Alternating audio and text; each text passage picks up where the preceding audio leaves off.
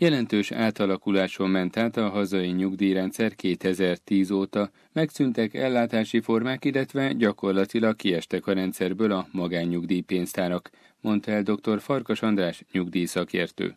2011 év végén megszűntek a korábbi korengedményes, korhatár előtti és egyéb olyan típusú nyugdíjak, amit az öregségi nyugdíjkorhatár betöltése előtt igénybe lehetett venni. Emellett megszűntek a szolgálati nyugdíjak, és ami a legnagyobb szívfájdalmat okozta Magyarországon, egy egyben megszűntek a rokkantsági nyugdíjak. Ez óriási változás jelentett magában a nyugellátásban. Egyfelől nyugdíj szakmai szempontból egy nagyon örvendetes hatása volt ezeknek az egyébként sok társadalmi problémát okozó lépéseknek, mégpedig az, hogy finanszírozhatóbbá vált a öregségi nyugdíjrendszer. Igaz, hogy másfelől viszont bevezették a nők kedvezményes nyugdíját, ami viszont pontosan ugyanaz a jellegű nyugdíj, mint a korábban megszüntetett nyugdíjak, vagyis a korhatárok betöltése előtt azok a hölgyek, akik legalább 40 év jogosultsági időt össze tudtak szedni, ők elmehetnek nyugdíjba, mielőtt betöltenék a nyugdíjkorhatárokat. Ez volt tehát az egyik nagy változás, hogy egy sorellátást kiszedtek a nyugdíjrendszerből,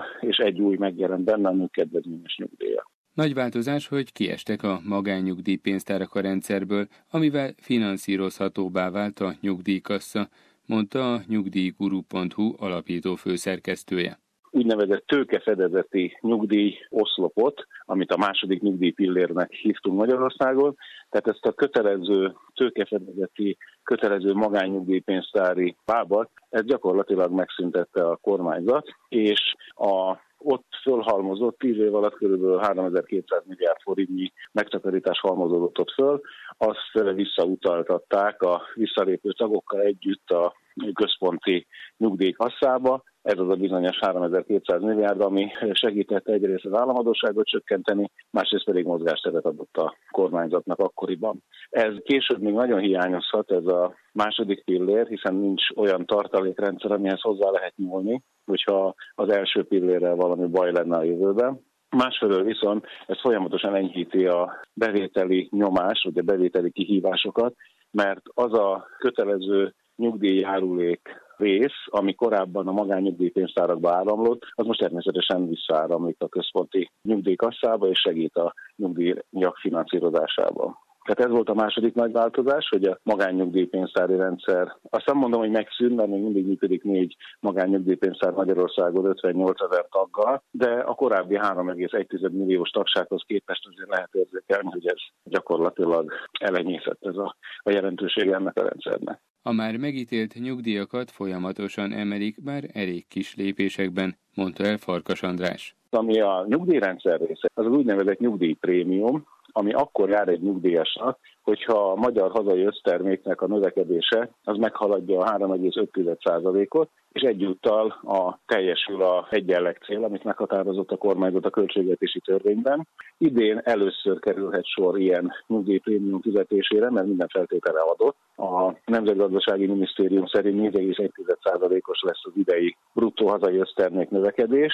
Ebből meg az következik, hogy egy 0,6-es szorzót kapunk, mert a 4,1%-ból lehet levonni a küszöbértéket a 3,5%-os GDP növekedést, és ezzel a 0,6-del meg lehet szorozni a novemberi nyugellátásnak az egy negyedét, legfeljebb azonban 20 ezer forintot, és ez lesz a nyugdíjprémium, ami azt jelenti, hogy idén Magyarországon minden olyan nyugdíjas, akinek legalább 80 ezer forint az öregségi nyugdíja, az 12 ezer forint nyugdíjprémiumra jogosult, plusz az úgynevezett korrekciós emelésre. Ezt azért korrekciós emelés, mert a évelején meghatározott 1,6%-os inflációs emelés korrigálja augusztus, január-augusztusi tényadatok alapján meghatározott KSH által közzétett inflációs értékre, ami legjobb tudomásom szerint 2,6%, tehát így pont 1%-os korrekciós inflációs emelésre is sor kerülhet idén.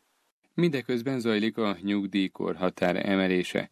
Ennek egyik oka a folyamatos, a nyugati társadalmakra jellemző előregedés, illetve az is, hogy idehaza az 50-es években a ratkó korszakban nagy volt a születési szám, ezek az emberek pedig mostanában kerülnének nyugállományba. 62 éves volt a nyugdíjkorhatár sokáig Magyarországon, Ez azonban az 1952-ben születettekkel véget ért, és utána a 62 és fél éves nyugdíjkorhatár vonatkozott az 52-esekre, az 1953-asokra születetteknek 63 éves, az 1954-ben születetteknek 63 és fél éves nyugdíjkorhatáruk van, ők vannak egyébként idén nyugdíjban meg jövőre Magyarországon, aztán az 1955-ben születetteknek már 64 év a nyugdíjkorhatár, az 1956-ban születetteknek már 64 és fél év, és az 1957-ben és utána születetteknek 65 év, tehát látszik, hogy a nyugdíjkorhatár az viszonylag gyorsan, fél éves lépésekkel emelkedik. Ennek megvan a maga oka, mégpedig az,